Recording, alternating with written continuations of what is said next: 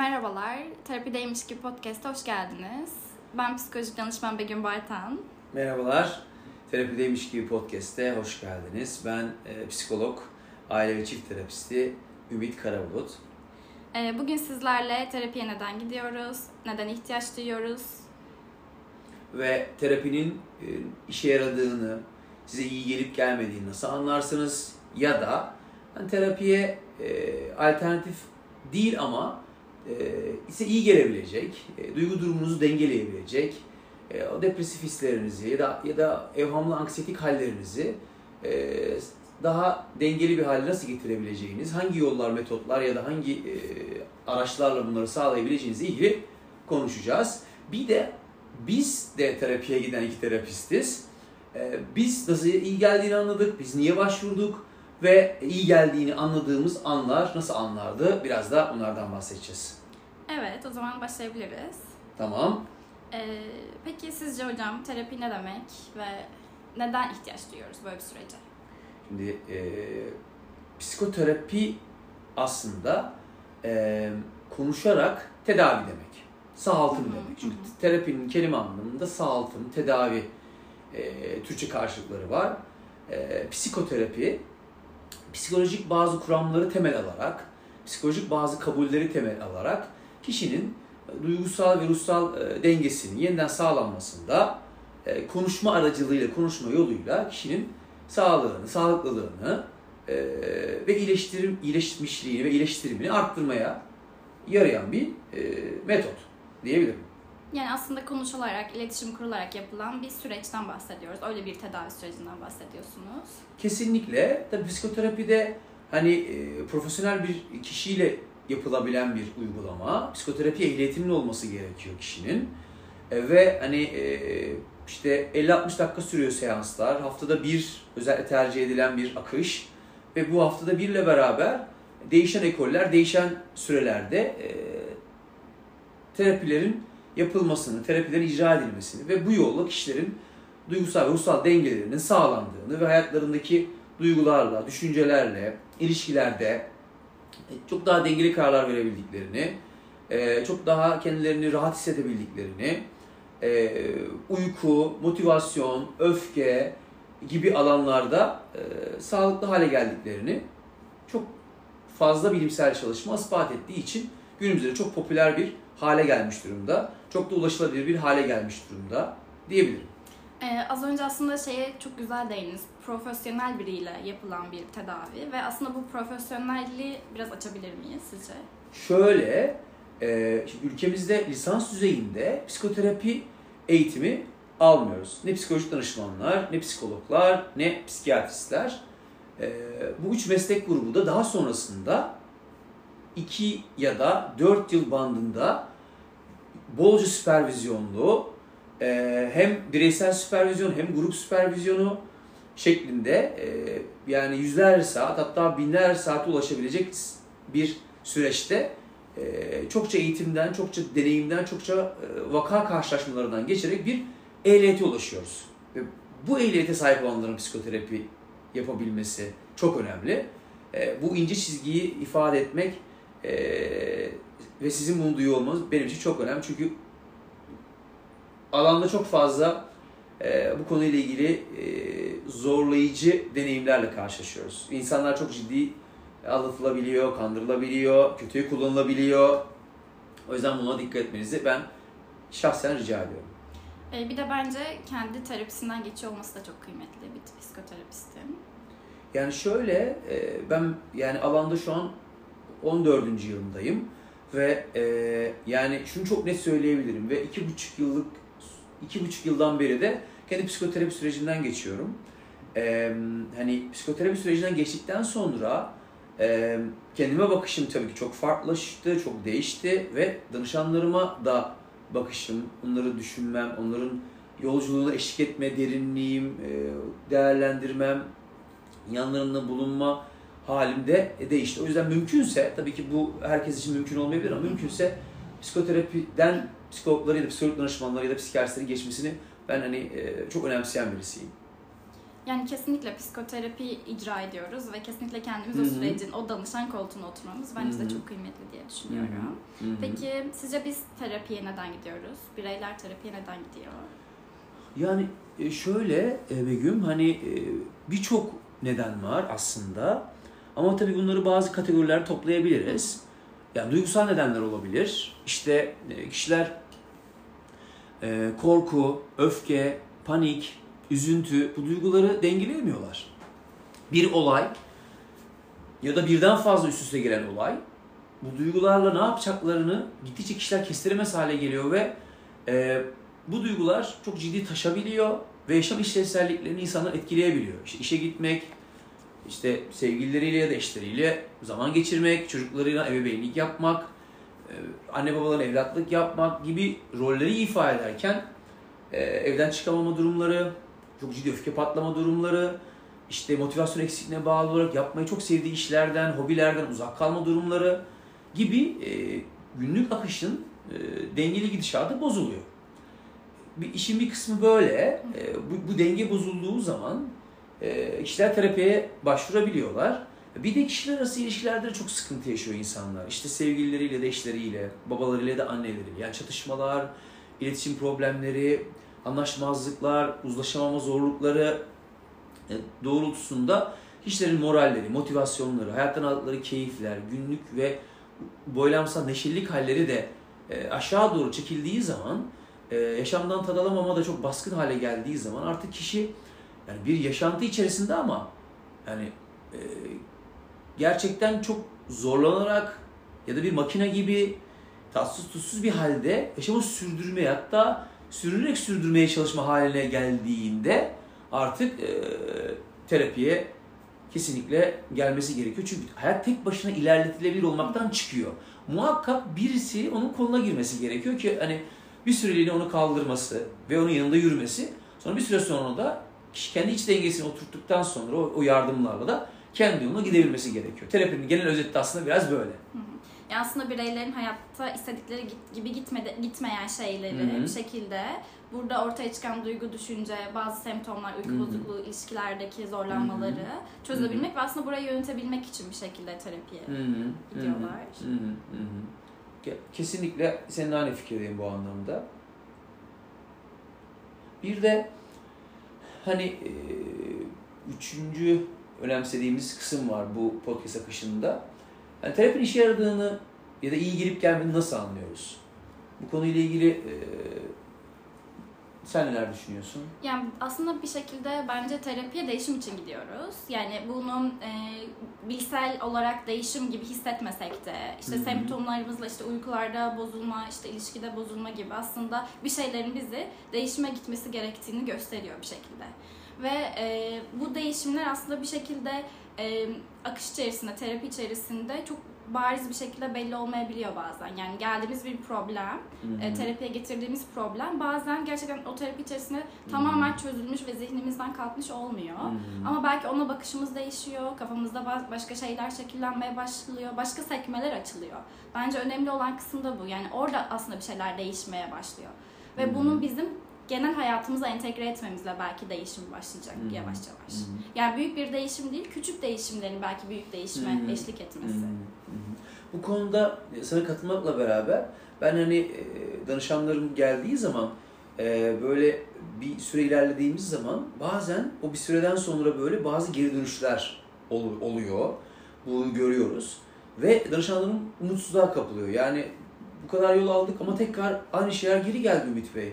Aynı duygular, aynı düşünce kalıpları ya da o kişiyle aynı zorluklarla karşı karşıya kalmaya başladım dediği anda değişimin şöyle ilerlediğini düşünen birisi olduğumu onları ifade ediyor ve değişimi şöyle tarif ediyorum. Yani biraz mehteran yürüyüşüne benziyor aslında değişim. Yani üç ileri, iki geri gibi. Bu sadece öne doğru değil, bazen yana doğru, bazen çapraza doğru. Hani doğrusal bir e, gidişat yok. Yani bir sonraki durak, bir sonraki durak, bir sonraki durak gibi değil. Bazen bir geri durağa da gelebiliyoruz. Bazen iki geri durağa da gelebiliyoruz. Çünkü yaşam bir kere doğrusal değil. Yaşam çok çeşitli, çok boyutlu, bol geri dönüşlü, bol ileri gidişli e, bir devinim yoluyla ilerliyor. Terapinin akışı da böyle. Ya da şöyle söylüyorum hani sen farklı perspektifler, farklı bakış açıları edindikçe sorun aynı olsa bile soruna farklı yerlerden, başka yerden baktığımız zaman sorun değerlendirişimiz değişiyor ve sorun sorun gibi gelmemeye başlıyor artık. Ya da sorun daha kabul edilebilir bir yere ulaşmaya başlıyor. İşte örnek veriyorum. Üç katlı bir evdesiniz. Bütün her tarafı bahçeyle dolu bu evin. Ve siz işte birinci katın e, oturma odasının penceresinden devamlı bahçeye bakıyorsunuz. Ve bahçeye baktığınız o pencereden devamlı karşındaki söğüt ağacını görüyorsunuz. Söğüt ağacındaki değişimleri görüyorsunuz. Altındaki yaprakları görüyorsunuz, çimenleri görüyorsunuz. Bunlarda değişimler görüyorsunuz. Ve zannediyorsunuz ki bahçe sadece söğüt ağacından ibaret. Ama o pencereden bakıyorsunuz sadece. İkinci kata çıksanız kuzey tarafındaki pencereden baksanız, üçüncü kata çıkıp doğu penceresinden baksanız bahçenin bütününü görürsünüz. Ve bahçeyle ilgili değerlendirmeniz değişir. Söğüt ağacının dışında başka ağaçlar olduğunu da değerlendirmeye eklenir. Ya da farklı pencerelerden farklı manzaralar gördüğünüzde değerlendirme eklenir. Ve bu sizin olaya bakış açınızı, olayı değerlendirişinizi katli suretle değiştirir. O yüzden değişimin bir biçimi de farklı yönlerden, farklı biçimlerde bakmak konusunda bizlerin danışanlarımız eşlik etmesi. Ve bolca denemelerle artık onların da bu denemeleri kendi kendilerine yapmaları ve kendi kendine sonuç almaları ile beraber zaten biz e, yavaş yavaş onlardan ayrılıyoruz ve uzaklaşıyoruz. Bunları ekleyebilirim. E, nasıl iyi gelip gelmediğini nasıl anlıyoruz? Yani gerçekten şunu çok net görürsünüz. Önce onu söyleyeyim. Yani e, çok evhamınız çok tetiklenmiş ve ateşlenmişse evhamınızın seansların sonuna doğru hafiflediğini ve eski evhamlı gelen çok felaketleştiriyorsunuz mesela. Hayatla ilişkinizde işte arabayacağım kaza olacak. İşte eşim yurt dışından gelecek uçak düşecek atıyorum şu anda. Ya da işte hep umutsuz olacağım yok hiç umutsuzluğum değişmeyecek gibi. Hem duygusal hem düşünsel yönlerdeki bakış açılarınızın değiştiğini aynı durumlar olsa da aynı düşüncelerin yaratılmadığını ya da o düşünceler oluşsa da o düşüncenin gelip ve kolaylıkla gidebildiğini, rahatlıca size uzaklaşabildiğini görüyorsunuz ve eskisi gibi sizi boğmuyor. Zihninizin gökyüzünde çakılı kalmıyor. Ee, ve dağılıp gidebiliyor. Ve, ve dağılıp gittiğindeki rahatlığı ve huşu hissettiğiniz zaman şunu diyorsunuz ya bu aynı şey oluyor ama daha hızlı gidiyor. Takılıp kalmıyor zihnimde. Ve beni yormuyor. Ya da, ya da ben kolayca uzaklaşabiliyorum ondan. Yoluma, hayatıma, ilişkime, bir sonraki rolüme ve göreve bakabiliyorum. Ve bunun rahatlığını ve huşusunu gördükçe de bunun işe yaradığını anlayabiliyorsunuz. Kapatarsak böyle özetleyebilirim. Aslında ilk söylediğiniz şey benim zihnimde şunu canlandırdı. Ergenlik zamanlarında hadi böyle kaslarımız ağrır ve sonra doktora gideriz mesela ve der ki işte büyüyorsun. aslında bu o zorlanmalar aslında bir şekilde büyüdüğün ve değişimin geldiğinde müjdecisi bir taraftan.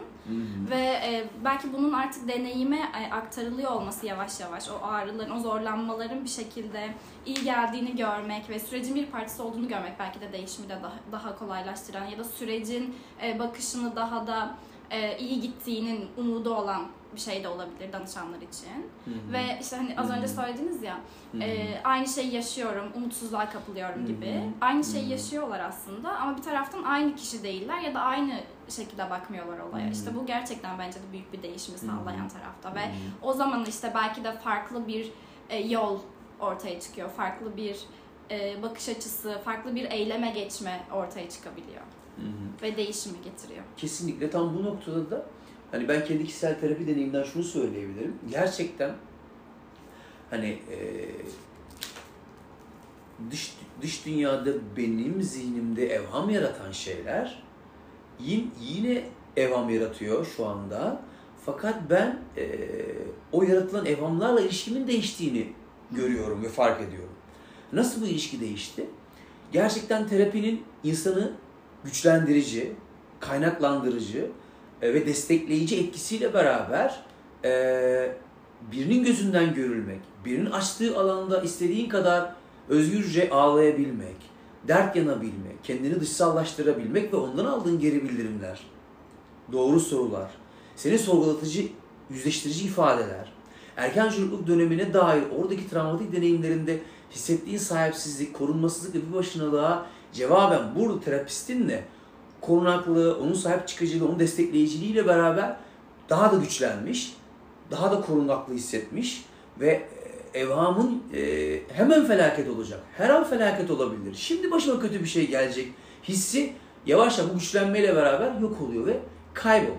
Ben kendi deneyimlerimden hareketle bunu çok net söyleyebilirim. Yani evet aslında duygu düşünce, içsel süreçlerimiz ve aslında ilişkilerimize dair temasın bir şekilde değişmesi ve o süreçteki terapistin belki yeniden ebeveynlik yapıyor olması, Hı hı. sürece Hı hı. o şekilde eşlik ediyor Hı hı. olması da Hı hı. kıymetli ve değişimi sağlayan şeylerden biri. Kesinlikle ve burada terapi odasında e, bizler dış dünyadaki gibi ilişkilerin sürmesini hem anlıyoruz, apaçık gözlemliyoruz ve o ilişkilerin farklı sürebileceği alanı açıyoruz burada danışanlarımız. Ve bu farklı alanı danışanlar deneyimledikçe farklı hissedilebilir, farklı farklı farklı tavırlar sergilenebilir, farklı seçimler yapılabilir ve karşılandığı atmosferde olduğu haliyle e, kabul edildiği, sevilebildiği ya da karşılanabildiğini gördükçe kendini daha rahat sorgulayabiliyor, kendini daha rahat karşılaşabiliyor ve bunu özgürce yapabiliyor. Ve günün sonunda hani e, dış dünyada olmayan burada oluyor ve burada olanlar gittikçe dış dünyaya genelleniyor ve kişinin dış dünya ilişkisi de değişiyor. Buradaki ilişkinin değişmesiyle beraber ya da ilişkinin değişebileceği alanı, aralığı bulmasıyla beraber kişi dış dünyadaki değişimleri de sağlayabiliyor. Bunu e, çok net ifade edebilirim. Bir de az önce kaynaktan bahsettiniz. Yani aslında evet terapi bir şekilde kaynakları güçlendirme, kaynakları çeşitlendirme yolu. Peki terapi dışında başka hangi yollar bu kaynaklarımızı güçlendirebilir sizce? Şimdi terapi konuşarak oluyor. İki kişinin yarattığı ortak dünyada gelişiyor. Terapinin dışında ki dünyada kaynak diye tabir edebileceğimiz, destek diye tabir edeceğimiz dünyada kişi yine de tek başına o, ol- olduğu alanlar da var. Fakat bir sosyallik ağı içerisinde de olabileceği alanlar var. Hani e, böyle bir farkı var. O farkı da söylemek isterim başında. E, kaynak etkisi e, ya da destek etkisi ne yaratabilir? Yani ben hani bana deseniz ki e, Ümit Hocam e, kaynak etkisi yaratacak sizin zihninizde birinci sıraya koyduğunuz ne var diye sorsanız bana ben sana şunu söylerim. E, yansız, olduğu gibi hiçbir şekilde yargılanmış ve eleştirilmiş hissetmeyeceğin bu dünyada e, yani nadide yerlerin, nadide insanların yanında bir yer var bence. O da doğanın kalbi. Biraz böyle hani şey gelebilir, size hani böyle e, romantize ediyormuşum gibi gelebilir bunu. Ama e, lafı gelmişken de söyleyeyim, doğa terapi evi adlı bir eko, psikoloji ekoterapi alanı yarattık biz. Oradaki deneyimlerimden istinaden bunu söylüyorum. E, doğaya gittiğinizde ve doğaya çıktığınızda insana dair hiçbir şey bulamazsınız ve insana dair bir şey bulamadığınız zaman insanın yarattığı o eleştirel ve yargılayıcı ses de zihninize çok uğramaz. Bunu deneyimlersiniz doğaya çıktığınız zaman ve mesela dünyada en büyük en büyük kirli gürültü kirliliğidir. En büyük ve en aşılamaz şu anda kir- kirli gürültü kirliliğidir ve gürültü kirliliği yoktur mesela doğada. Yani sizin elinizde olmadan ve kontrol edemeyeceğiniz şekilde dış dünyadan stres olarak gelen işte trafik, egzoz, kalabalık, ses, çevre kirliliği e, ya da kavga, gürültü, kaosun dışında izole bir yerdir doğa ve bu haliyle gerçekten çok güçlü ve çok değerli bir kaynaktır. Düzenli yürüyüşler yapmak, e, biraz klişe gelecek ama ki bunun bilimsel çalışmaları da var. Çıplak ayakla doğada yürümek, beyindeki beyindeki bazı e, yapılanmaların dönüş değiştiğiyle ilgili bununla ilgili bilimsel çalışmalar var. PubMed'e girerseler ilgili çalışmaları bulabiliriz takipçilerimiz ya da sevgili dinleyenler. E, Birçok yönden insanın duygusal ve ruhsal sağlığına iyi geliyor. E, iyi geldiğiyle ilgili onlarca araştırma var. Onlarca çalışma var. Ben doğada olmayı, doğayı da olmayı ve doğaya çıkmayı bilinçli olarak kişinin seçmesini söyleyebilirim. Yani bir Hı hı. iyi oluşlarını arttırmanın yolu burada biriyle ilişkiden çok insan dünyasından kopmak ve e, kendilerinin de yargılanmayacağı, değerlendirilmeyeceği, kıyaslanmayacağı oldukları haliyle bir taş gibi, bir kuş gibi, bir ağaç dalı gibi hissedecekleri bir atmosferde olmaları gerçekten onları e, çok dinlendirici, çok dengeleyici, e, çok sakinleştirici ve kortizol seviyelerinin daha yapılan çalışmalar bunu söyledi. Kortizol seviyelerinde çok ciddi düşüşleri yaşayabilecekleri bir atmosfer olarak doğayı söyleyebilirim. Bunu söyleyebilirim. Ya Aslında köklenmek birazcık daha böyle özüne dönmekle Kesinlikle. ilgili bir tarafı var ve bu aslında evet ilişki bir yandan doğayla kurduğumuz ilişki de var orada. Hı Herhangi bir şey değil. Bir insanla kurduğumuz bir ilişki değil ama bir hı. ilişki var orada da ve hı. belki kendimizle olan ilişkimiz de var orada aynı zamanda doğada. mesela tam bununla ilgili doğaya çöp atmıyoruz değil mi mesela? Bu aslında kendimize özen göstermemizle ilgili.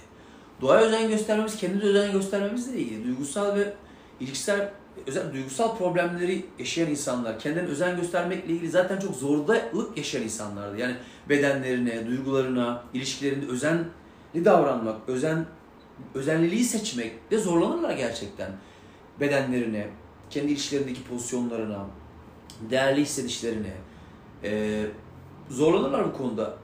Doğa, doğaya özenli olmak, kendine özenli olmakla çok eşleş, eşleşmiştir aslında. Bu, bu bile fark yaratabilir kendi içerisinde. E, bizi bizi dinleyenler ve doğayla çok bağlantısı ve entegre güçleri iyi olan insanlar dediklerim çok e, derinden fark edeceklerdir. Gitmeyenler, çıkmayanları da e, kesinlikle e, davet etmek isterim doğaya. Yani evet çünkü o doğa aslında bir taraftan bireyin belki o e, burada sıkışıklığını e, normal hayatındaki sıkışıklığını ve terapi odasındaki aslında yansıtmak istediği sıkışıklığı, çözmek istediği sıkışıklıktan bir taraftan belki bir mola vermek gibi de. Hı hı. Yani bir mola verme alanı, belki o yoldan biraz hani az önce bahsettik ki bir yol bazen iki adım geri, bazen üç adım ileri Hı-hı. ama bazen de mola vermek o yolda. Hı-hı. Ve doğa bence bunun için çok e, anlamlı bir yer yani, kıymetli Hı-hı. bir yer. Hı-hı. Hele ki bu koşturması bol dünyada. Görevler, talepler, standartlar, roller hepsi vakumlayıcı bir girdap gibi bizi koşturmaya ve koşturmak demek stres demek. Zihnin koşturması demek stres demek zaten. Bugün uzanın ve işleri planlayın uzandığınız yerde. Yani ölç, o anda ölçsek kortizol seviyeniz yüksek çıkar. Yani herhangi bir ekstra dışarıdan bir bas, basınçlı ve baskılı bir etkiye gerek yok. Doğa bu anlamda zihnin bu koşturmasına gerçekten çok iyi gelen bir yer ve herhangi bir ilaçla değil, bir telkinle değil ya da şunu yap bunu yapma da değil. Sadece senin de bahsettiğin gibi mola vermeyi seçmek ve bunu doğada yapabilmekten bahsediyoruz aslında burada. Bu çok hani çok e, kişiyi pozitif anlamda, iyilik halini pozitif anlamda etkileyecek bir kaynak olarak söyleyebilirim gerçekten. Evet, başka kaynaklar peki neler olabilir sizce? Şu olabilir başka kaynaklar. Yani gerçekten e, hani şimdi bilinçli ve bilinçli bir şekilde bunu seçmemiz gerekiyor. Önce onun altını çizeyim. Yani dışarıdan herhangi bir güç, herhangi birisi, herhangi bir şey sizi ayağa kaldırıp sağaltımızı sağlayamıyor. Gerçekten zor, biliyorum. Ayağa kalkmak, harekete geçmek, bir kapıyı açmak bile zor oluyor duygu durum zorlukları içerisinde. E, tabii ki e, çok ciddi klinik vakalardan bahsetmiyorum. Görece orta ve hafif seviyedeki duygusal zorlantılardan ve ilişkisel zorlantılardan, zihinsel zorlantılardan bahsediyorum. E, hani gerçekten seçmek seçmek için de dıştan bu seçime seni yaklaştıracak olasılıkları, ihtimalleri değerlendirmek. Davetleri değerlendirmek, sosyal davetleri değerlendirmek mesela. Ya da bugün belediyelerin ve STK'ların hizmetleri var. İşte hobiyle ilgili olabiliyor, turlar olabiliyor. Ya da hatta psikoloji danışmanlık hizmeti dahi olabiliyor bu anlamda. Hani bunlar seçilebilir, bunlara kişiler yönlenebilir. Ya da e, Avrupa'da özellikle e, şu an ülkesini hatırlamıyorum ama orta düzey depresyon tanısı olan hastalara mesela asla ilaç vermiyorlar. Egzersiz terapisini öneriyorlar. Yani işte dört gün atıyorum bir buçuk saat bir alana gideceksin ve yürüyeceksin. Ya da işte ufak tefek egzersiz yapacaksın. Bu bir ay sonra gel kontrol edelim diyor ve bir ay sonra gidiyorsun ve zaten ortaya depresyonunu bu sağaltıyor. Evet. Zaten hareketsiz kalmakla ilgili bir taraftan o sıkışıklık da onunla ilgili ve harekete Kesinlikle. geçmek için çok işlevsel ve somut bir yol aslında spor bir taraftan. Kesinlikle.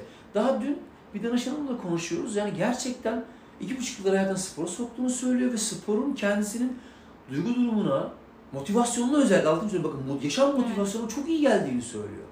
İyi ki, iyi ki, iyi ki diyor yani. Ve haftada iki gün, üç gün giderim diyor mesela. Yani spor yapan bir vücudun gerçekten o işte kasvet, o, o hani motiva, enerjisizlik, o yaşamdan keyif almama ile ilgili hormon bağlantılarına dönük de hormonları çok pozitif yönde etkiliyor bu anlamda. Egzersiz sadece bizi hani kaslarımızı güçlendirmiyor. Bazı hormon bağlantılarına da çok salınımına iyi, iyi geliyor gerçekten. Dengeliyor yani o anlamda. Yani aslında bir taraftan çok biricik bir yolda. Yani o hani kaynaklarımızı güçlendirmek. Hı. Ama belki ilk adımda dediğiniz gibi bir taraftan ona niyet etmekle ilgili bir taraf bir şey var. Hı. E, Nermin hı. Yıldırım'ın bir romanı var, Ev romanı. Orada hı. şey cümlesini kuruyor. Hep birinin gelip yapmasını istediğim şeyi artık hani bıraktım bunu beklemekten ve kendim yaptım. Ve bu tam olarak bir içe bakışta işte ve Hı hı. buna bir niyet etmek, o içe bakmaya niyet etmekle ilgili bir şey. Ve içe bakmaya niyet ettiğimizde aslında kaynaklarımız da bir taraftan e, orada bekliyor bizi yani onu ha- belki terapiyle o kaynakları güçlendirebiliriz ama belki o içe bakışla Hı o kaynakları fark edebiliriz bir taraftan. Hı. Ama önemli olan şey sanki ona niyet etmekle ilgili bir şey. Hı hı. Şimdi seninle burada yaptığımız şey aslında insanların eee şimdi Nermin Yıldırım'ın o cümlesi hani bir insanların insanlardan bir şey istemeyi bıraktım ve kendim yapmaya başladım. Çok çokça deneyim barındıran bir cümle olduğunu düşünüyorum. Yani birikerek ve taş, bir taşmanın ifadesi gibi o. Yani bıraktım. Çok emin artık idrak etmiş ve kanıksamış bu durumu. Şimdi buradaki podcast'in amacı da aslında insanların hani e, dağılmış zihinlerini belki ya da birbirleriyle bağlantı kurulamayan soruları ve sorgulamalarını bütünleştirmek, birleştirmek ve o taşma yollara yaklaştırmak. İşte tam bu nokta kişiler taştığında ve taşmaya yaklaştıklarında bu idraka varıp evet ya ben kendimle özenli, dikkatli e, olmaya ihtiyacım var. Bunu benim dışında kimse yapamaz yani. Bunu ben kendime sağlayabilirim. Bu alanı kendime ben açabilirim. E, bunu bir başkası, eşim, sevgilim, annem, patronum, işte kardeşim değil. Hayır bunlar değil. Ben ne yapabilirim bu alanla ilgili, bu kendimi merkeze koyduğumda. Ve niyet gerçekten e, bir ayna etkisi yaratıyor. Buna çok inanan birisiyim ben. Mesela ormana çıktığımızda da bir niyetle çıkarız ormana biz. Ne ormandan ne duymak istiyorsun? Ormandan ne görmek istiyorsun? Ormandaki niyetin o- oraya çıkmaktaki niyetin. Ve niyetin neyse ormandaki olan biten her şey e, şimdi bu biraz havada kalıyor ama önümüzdeki podcastlerde belki değiniriz. Orman banyosu denilen bir uygulama yapıyoruz biz. Forest bathing diye geçiyor.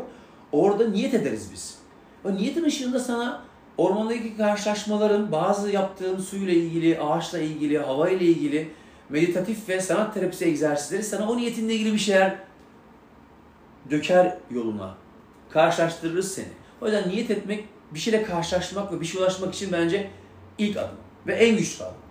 Kesinlikle aslında o fark ediş için belki o terapi yolu için bile ilk adım niyet etmek yani hı. o kaynaklara içe bakmaya niyet etmek ve bu niyet tabii ki içerisinde bazen o zorlanmaları kabul etmek çünkü zorluk varsa aslında bir taraftan yenilik var bunun habercisi yani kısacası aslında terapi bireyin veya sistemin aslında o aile işte çift sisteminin bir şekilde tıkandığı ya da yolunda gitmediği zamanlarda başvurulacak bir şey. Ve bunun dışında başka e, işte kaynaklar da var bunu Hı hı. yapabilmek için. İşte kişinin Hı hı. kendi içi, içine bakması, bunun için niyet etmesi, bir taraftan işte ormanla iletişimini, etkileşimini arttırması, işte spor yapması, belki kitap okuması gibi gibi. Siz Hı hı. başka ne de eklemek istersiniz? Ee, Yani aslında e, bazen bizim podcast'imizin e, ismine de e, atıf yaparak hani bazı tabii ki psikoterapide olmak çok başka bir gerçeklik barındırıyor ama terapideymiş gibi hissettiğimiz şeyler aslında bunlar. Yani doğanın içinde olmak, bir egzersiz Kesinlikle. egzersizin içerisinde olmak ya da mesela merak ve hayret, merak ve hayret duygumuza denk düşen bir seçim yapmak. Ne mesela bir, merak ettiğimiz bir yere gitmek. Bu çok uzak bir yerde olmasına gerek yok. Bir, bir ilin bir semti olabilir ya da bir ilde git, gitmek merak ettiğiniz bir doğa olayı olabilir ya da bir ilin merak ettiğiniz ya da dikkatinizi çeken bir yerlerde gördüğünüz bir eee, hani popüler bir yerine gitmek ya da popüler olmayan ama sizin merak ettiğiniz bir yer olabilir. Yani merak alanı, hayretlik ve hayranlık alanına denk düşen bir şeyler yaptığımız zaman da eee, şöyle olmuyor mu mesela sana da bir gün? Hani böyle birden hava yağmurlu, birden gö- gü- güneş açıyor ve koca bir gökkuşağı çıkıyor. Ve hepimiz camlara çıkıp böyle ne yapıyorsak, hangi işi yapıyorsak böyle hayran hayran gökkuşağına Tabii bakıyoruz. ve- görmeye çalışıyoruz onu yani. Nerede görebilir miyim gibi. e, Evet ve o hızlı, o güçlü değişim bizde çok güçlü bir hayranlık, hayretlik hissi yaratıyor ve böyle an- pek anlam verememekle beraber böyle bir şaşkınlık, Hı hı. böyle bir şaşırma hali, hatta belki wow hali, hatta bununla ilgili beraberinde getirdiği bir mutluluk, bir canlılık, bir motivasyon yüksekliği hali. Hatır, hatırlarım mesela ben ne zaman hani gökkuşağı görsem ya da doğayla ilgili böyle çok ekstrem uç bir ana şahit olsam daha var hissetmek, daha canlı hissetmek, daha o hayranlık, hayretlikle bezeli bir durum içerisinde olduğumu hissederim ve bu da terapideymiş gibi bir etki yaratır Evet aslında. yani kişisel merakla ilgili bir şey de bir taraftan.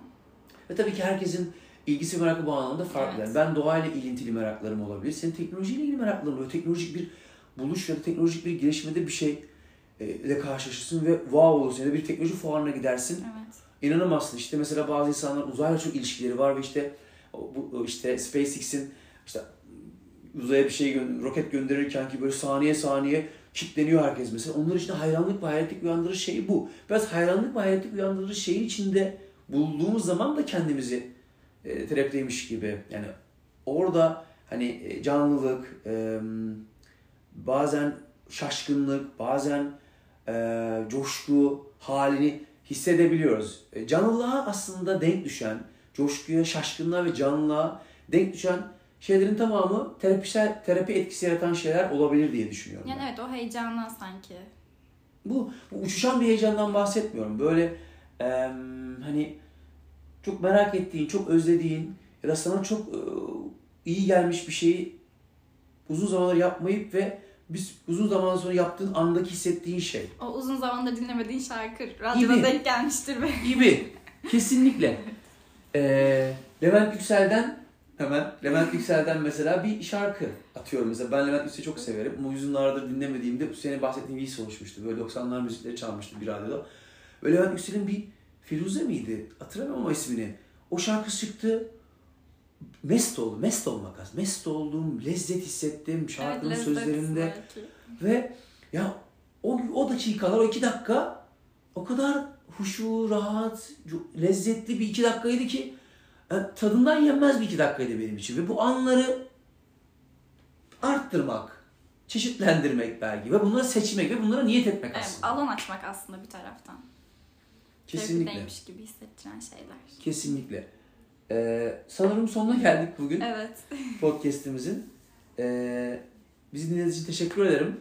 Ee, bir sonraki podcast'te e, görüşürüz. Görüşmek üzere. Hoşçakalın.